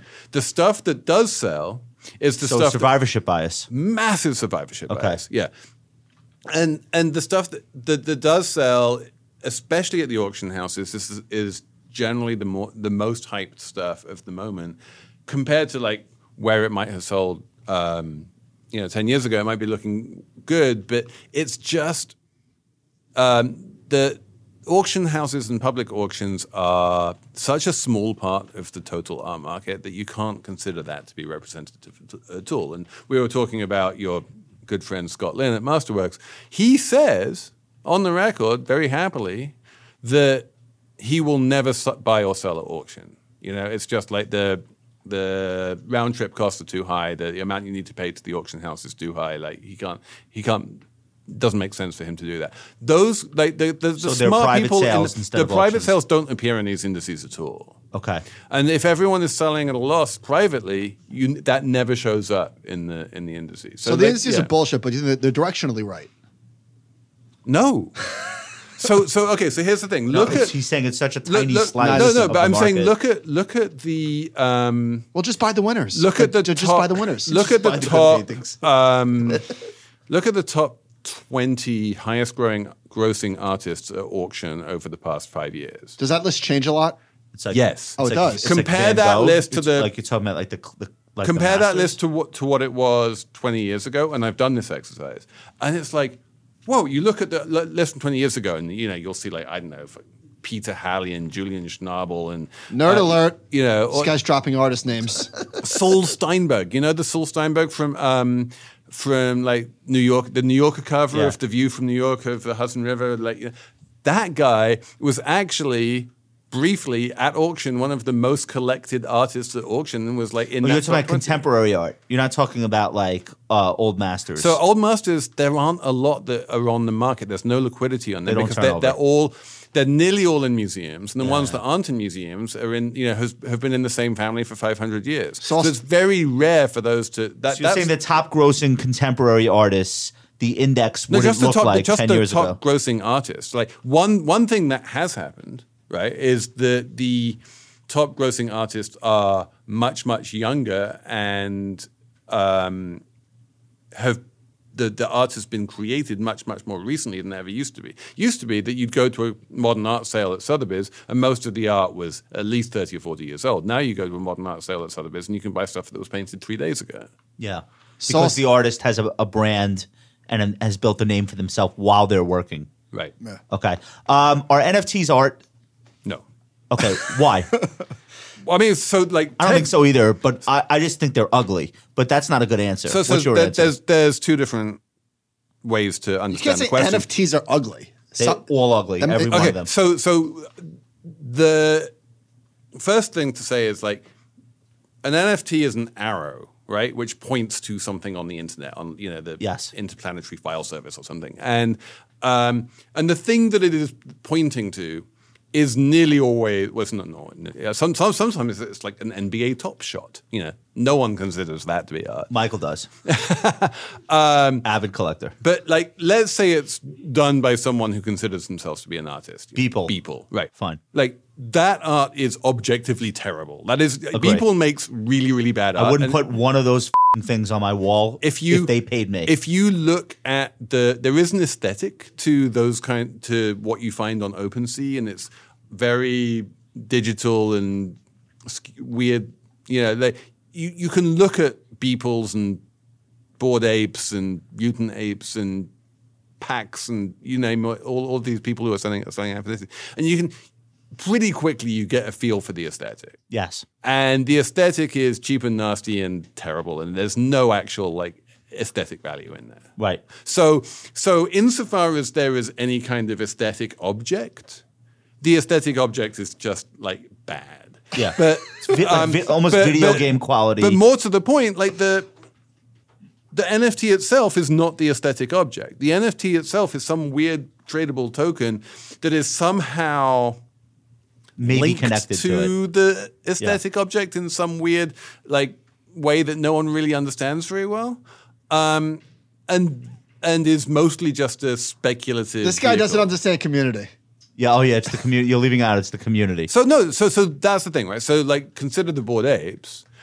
People don't really consider the bored apes to be art. They consider the apes to be a community. Status, status symbol. It's a status symbol, exactly. So like the and what we and I think one of the things that we have seen in the NFT world since the big Christie's auction of the Beeple is that like for a hot minute there, people thought, oh, NFTs that's a way for artists to sell art digitally, you know? which sounded great to Which me. sounded great for a hot, for a minute, and then very rapidly, what you saw in the NFT world was was was that community moving away from that paradigm and towards this, you know, this idea of collections, whether it was apes or rocks or penguins or whatever you have, you know, and and the and the word art basically just dropped out of the NFT lexicon pretty quickly. yes. So they became more like collectibles, tokens to join a community, and that actually makes a lot of sense to me.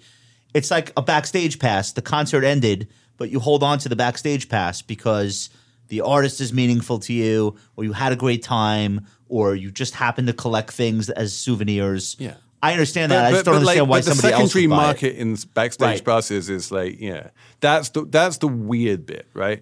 There are some things that you get like bizarre secondary markets popping up, and baseball cards seem to be like really hot right now for reasons I have no idea.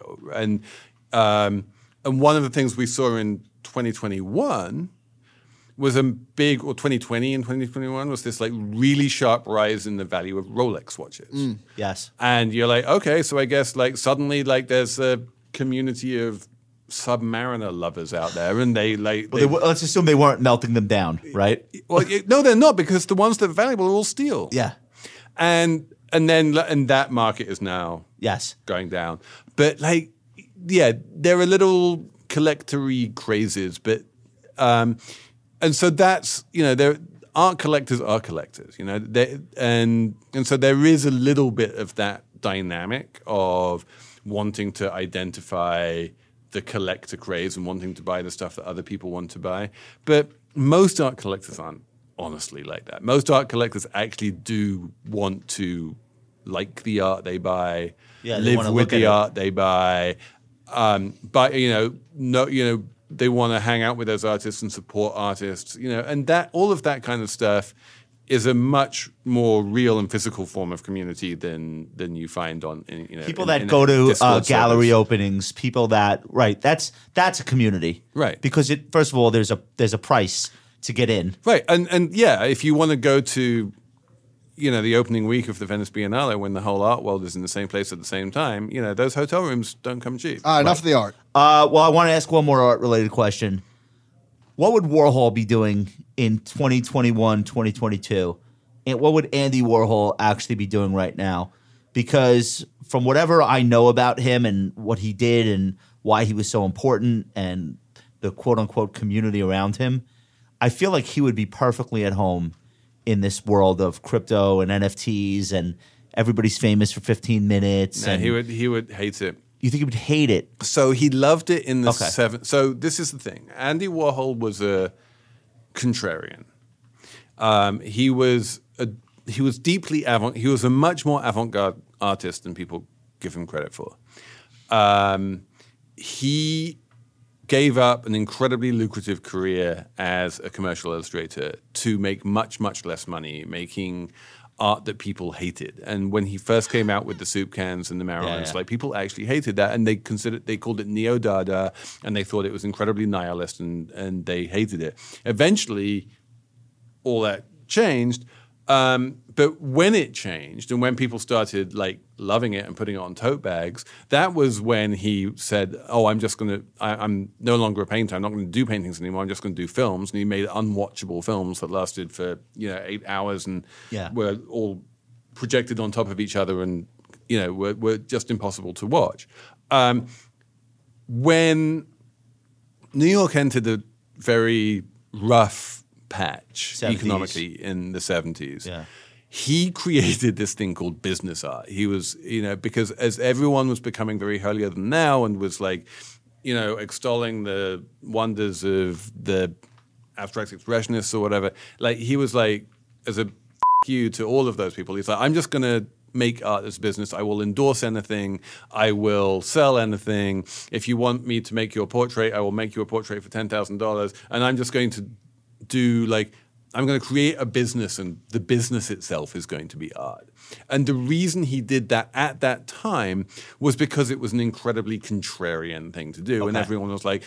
How dare you bring money into art like this? How dare you financialize art like this? Art is So then he took it all the Art- way. Art, art is like a pure and ethereal thing. How dare you attach a dollar value to it? So because it was because it was offensive to so many people, that's why he did it. Okay. Now that art has a dollar value everywhere, now that everyone is playing that speculative game, he would hate it. He never wanted to do what everyone else was doing. Okay, so I, I had it totally backwards, not knowing really anything about him other than what everyone else knows. I just like it. See, the opportunism didn't seem to me as ironic as you're saying that it was. I can again, if I can like plug a great book. The Please. um, the Blake Gopnik Andy Warhol biography is very thick, and it comes with a huge number of footnotes. but it is a it is the definitive biography of Warhol, and you will really understand him if you if you read that. You wrote about the billionaire class buying up sports teams in Europe and the U.S., and you admitted somewhere in the piece that this is not your forte, um, sports in general, even even football or what we call soccer here. Um, but like, what it, this this to me seems like it's on a parallel track with all the art stuff and and uh, just there being a lot of money f- available for billionaires to express there, there, themselves. there are certain paintings that are true trophy assets and Right. you know if your name is ken griffin you know you really want that one painting that one jasper johns fa- flag you know that is the true trophy um, and sports teams have become trophy assets for billionaires and it's interesting to see that play out in the UK in particular, or in England in particular, I should say, because this is one area where the English gave up long ago on having any particular sort of, you know, we want our sports team owners to be English. Yeah. And so the Who's buying them, Russians and Americans? So it's mostly the Americans now. Okay. It was the Russians for a while, and there's a lot of like Middle Eastern um, sovereign wealth funds and that kind of stuff going in. But right now, it's mostly the Americans. The person who just bought um, Chelsea for three billion dollars was American, and remember that Chelsea was famous for just being this black hole that Roman Abramovich would pour more and more money into. Like Roman Abramovich, Abramovich bought Chelsea for however much he paid for it, and then pa spent like another billion dollars just like subsidizing the losses. So, you know, the net present value on any kind of DCF calculation of like how much Chelsea is worth is clearly negative. But Yeah. Chelsea There's one became, Chelsea. Chelsea became the most expensive sports team ever sold in the history of the world for about three weeks before the Denver Broncos got sold.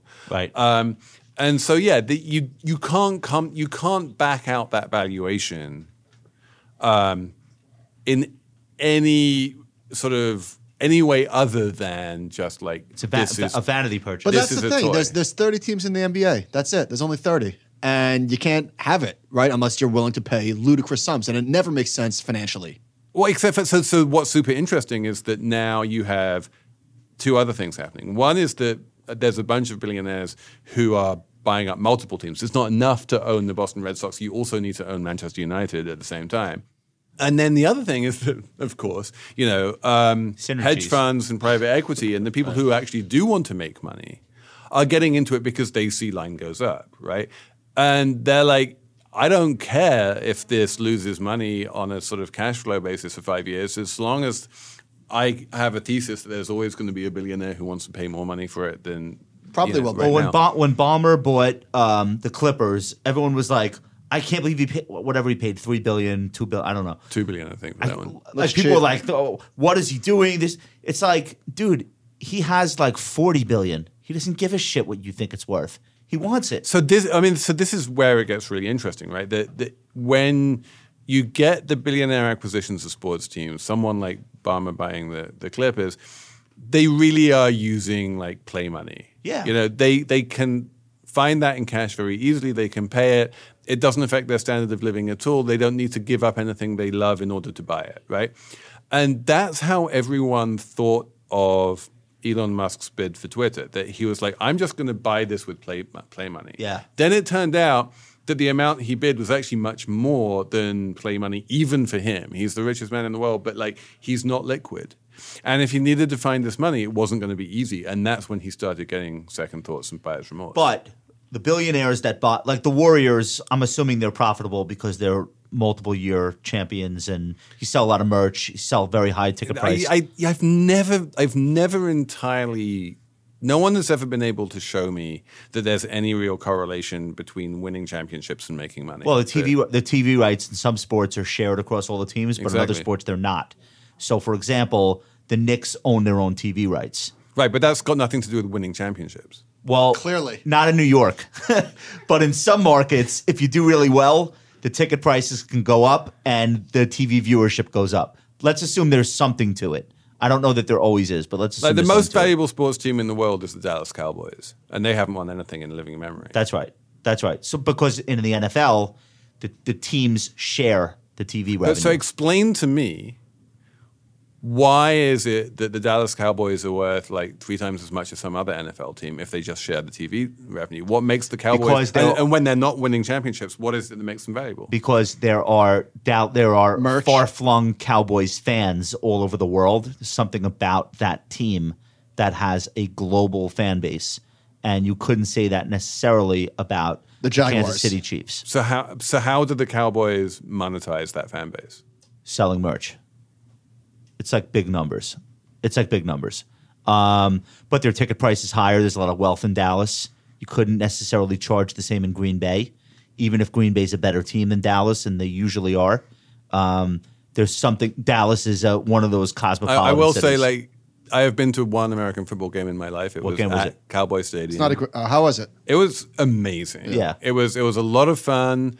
Um, it was it, I didn't realize how similar it was to like a rock show. Yeah. Yes. It's Concert. very noisy. There's the crescendos. Totally. It goes up, it goes down. There's everything is perfectly timed. There's the music, there's the it's a production. the crowd. Yeah, and and and I I could totally understand how you could get caught up in that and really love it.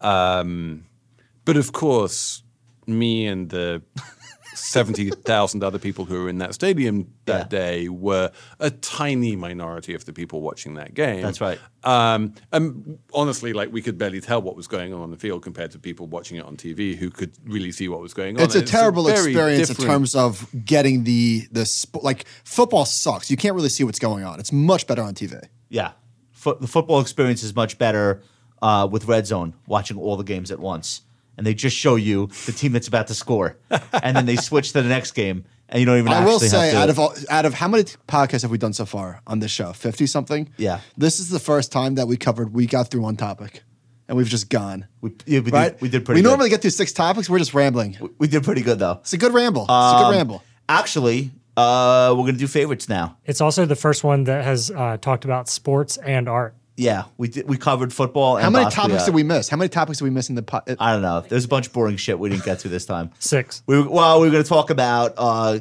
Goldman Sachs losing a billion dollars in Mar- at Marcus. Marcus. You probably have a you probably have a, a good take on that.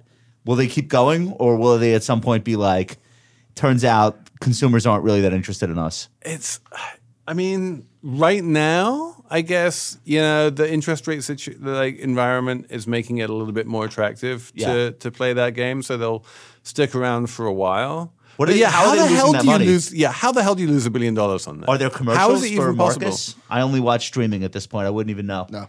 there aren't. I don't think so. So are they I mean, giving that- away that- too much on the that's some- teaser rate? Maybe there is no teaser rate. They pay like sixty basis points. There's no teaser. are they losing money on that?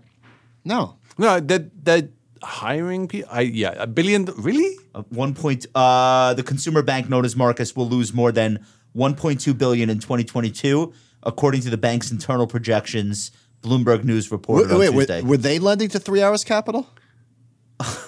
like this is but this is the crazy thing right they don't have a loan book it's a dramatic Oh, they change have a from three tiny years limit. ago when David Solomon claimed if Marcus, quote, were out in Silicon Valley and made 20% of the progress that we've made, we could get a lot of credit and people would be throwing money at us to own a piece of this business.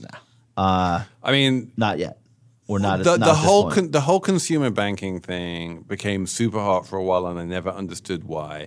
Everyone, you know, came out with a checking account with a debit card attached to it, which is very table stakes, and they're like, "It's free," Look, Yeah, at and this, you're like, this "Great." is so tables. This is so crowded. High yield savings, by the way, one percent. LOL. Is that Marcus's Yeah. homepage? Automate your investing. See your personal loan options, credit cards. It's SoFi. It's SoFi. Uh, but it- but it's but it's also you know. Dave or Varo or Chime. Chime, or like they're all basically the same product. Customer Varo- acquisition in that space is so expensive. But the, the thing the thing that Right. Marcus and Varro have that like Chime and Dave don't is that they have actual banking licenses. They're actual banks, so they don't need to pay a huge amount. uh so they they can actually start doing fractional reserve banking if they want to.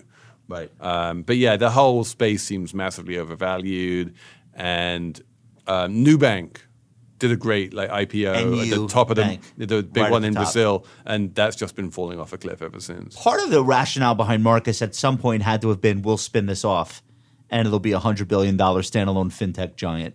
and that's obviously not going to happen, at least not in this cycle. Right. So- Looks like every other neobank. Looks like everyone. Uh, all right, let's do favorites. Felix, you have uh, "Meet Me by the Fountain: An Inside History of the Mall." Tell me about this. Hmm. Why Uh, should we read it? Alexandra Lang. So, um, number one, Alexandra Lang is just this amazing author, and she's done an amazing job of looking at the history of the mall, which now, like, we have to call the mall, right? It's not the shopping mall Mm. anymore. But, like, in the early days, it was the shopping mall. And the reason why these things made money is because there was this thing called the Gruen transfer, where people used to go shopping when they needed something. And then at some point, people went to the mall because they wanted to go to the mall, even if Yeah. they didn't want to buy something. And then once they were Entertainment. in the mall, they wound up buying stuff. And there was, you know, the mallification of America. And, and the, We used to go to see. We used to go to see girls.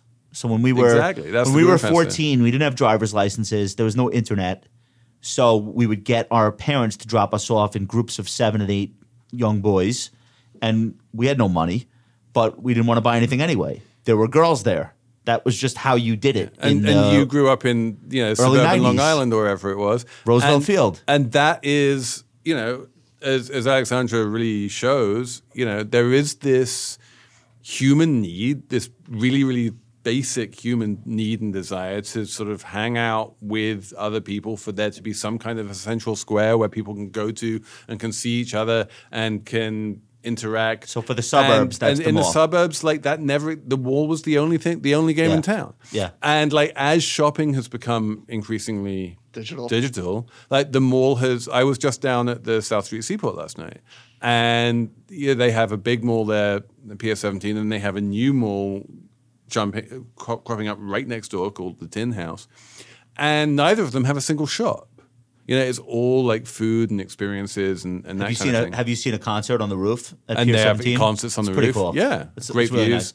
Did you know that South Street Seaport is privately owned? it was Howard Hughes, no? Yeah, it's the only privately owned neighborhood in Manhattan. Like the land is owned by the corporation, Really? and Bill Ackman's on the board, so he owns a piece of Manhattan.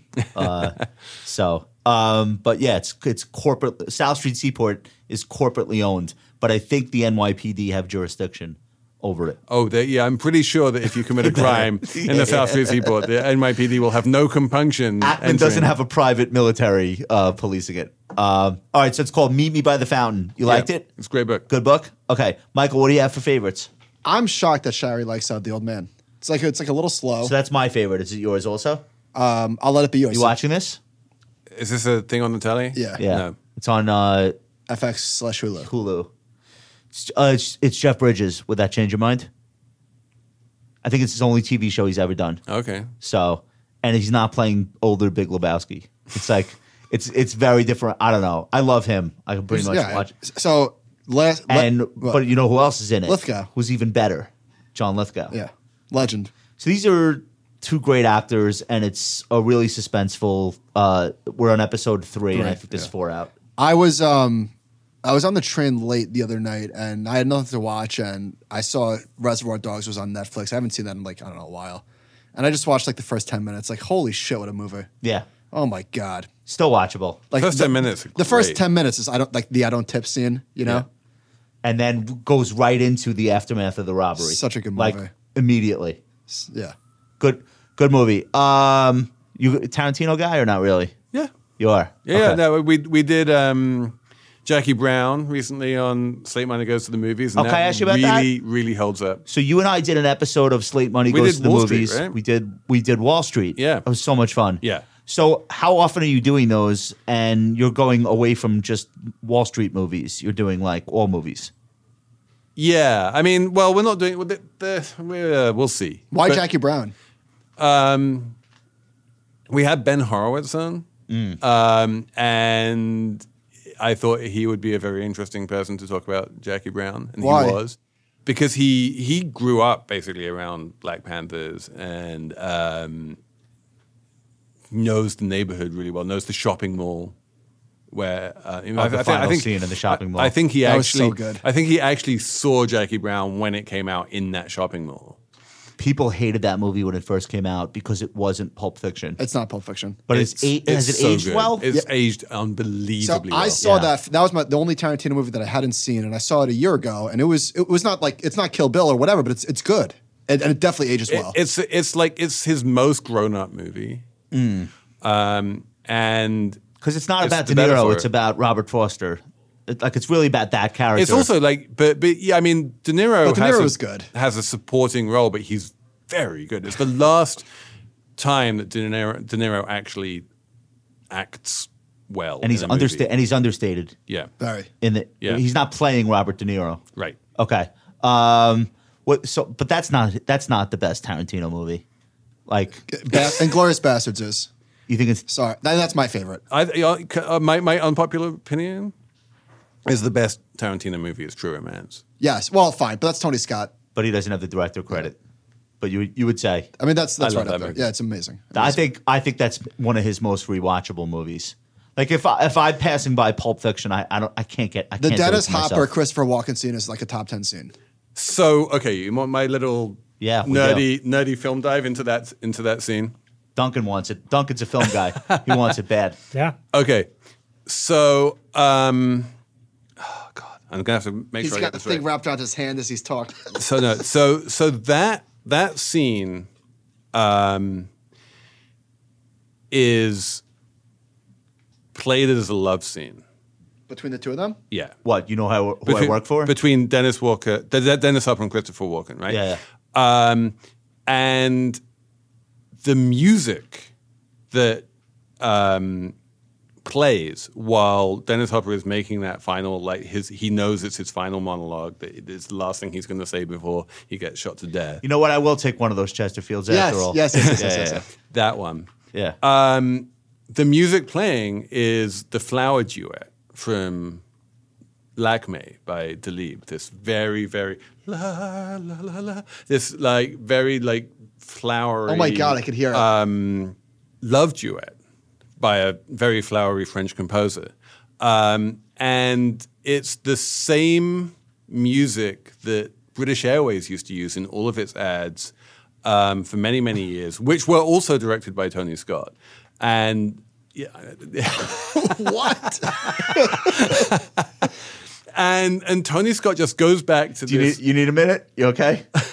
I didn't know any of this. Okay. and and so basically, the way that scene works is that it's he he shoots it. If you look at the way that the the camera goes back and forth between the two men, the zooming in, the, listen to the music, listen to the framing. If you watch that scene On mushrooms. like with this with with only listening to the music and not listening to any of the dialogue um, without like realizing that someone's tied to a chair and it's all bloodied up but it's like he, it is it is framed and structured and shot and has all of the music and everything of a complete love duet Now, why would he do that? Because he said, "I have two of the best actors ever Yeah. at my at my disposal, and I want them to. I want to. I want to do it this way." what happens is is that Dennis Harper's character like forms this like incredibly intimate connection with Christopher Walken's character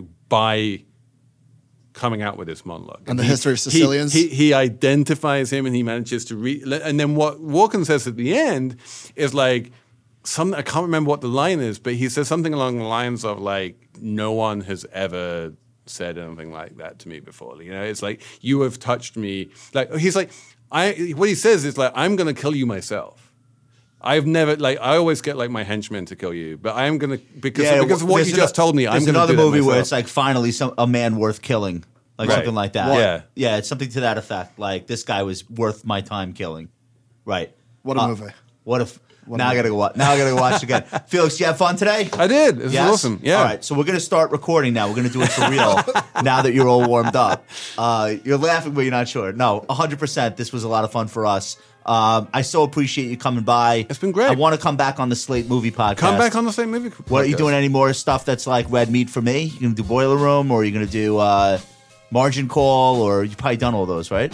You know, I'm trying to remember if we. I I think I think Supersize we were it. gonna do Boiler Room and then didn't. So Oh. maybe come back and do Dude, boiler You room. can't do it with anybody but me. Okay, we'll do boiler room with Oh, you. I'm gonna give and- you inside shit from that, the can- making of that movie. You can that explain why Ben Affleck is never in scene with anyone else. I still never understood the, the the next the building next door, the empty building with all the phones on the floor. What was that? I'll tell you, but not on this pod. We're gonna do that on Felix's Yes, podcast. it's gonna happen on my Uh, podcast. All right, where can so people can find you? Um, your stuff for Axios. is there a, the there's an email Axios- with that. Axios Business Suite. Just go to axios.com and sign up for any of the business newsletters. They're all fantastic. Axios Markets also comes free with Axios Macro by the great Neil Irwin um, and Axios Closer.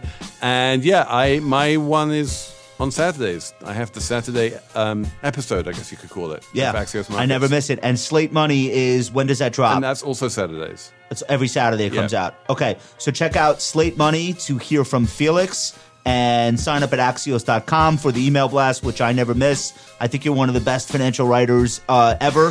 that that I've, I've been reading your stuff for like 11, 12 years. been a and minute. every time I read something that you've that you've written, it always makes me think about things in a way that maybe I haven't. So keep up the great work and Thank you. thanks for And, coming and through. I hope I hope you get into like buying art. It's good for you. uh, I don't have the money yet. I can only do fractional, but we can all we can all dream. Just don't do that. Nicole, you subbed in for John today. I think Good you job, did great. Nicole. Did you have fun? Yes. Did you learn some stuff today? Duncan, did you learn anything today? Yeah. You did, right? Yeah, I've got to go watch True Romance. I've actually never seen it. what? It's the only Tarantino I think I've never seen. How are you calling yourself a film person if you Duncan! I don't know. I just haven't seen it. oh my god, you're so lucky. I'm watching Sam- Seven Samurai right now, so you know I'm, You're I'm in for doing a treat. something. So now, so now you're watching Tarantino source material. Yeah. basically. Um, all right, great job today. Thanks for coming through. Do we have any announcements to make before we leave? I think we're good. Like and subscribe already, would you please? All right, we'll see you guys next week. Thanks for listening. Duncan never seems to. Oh,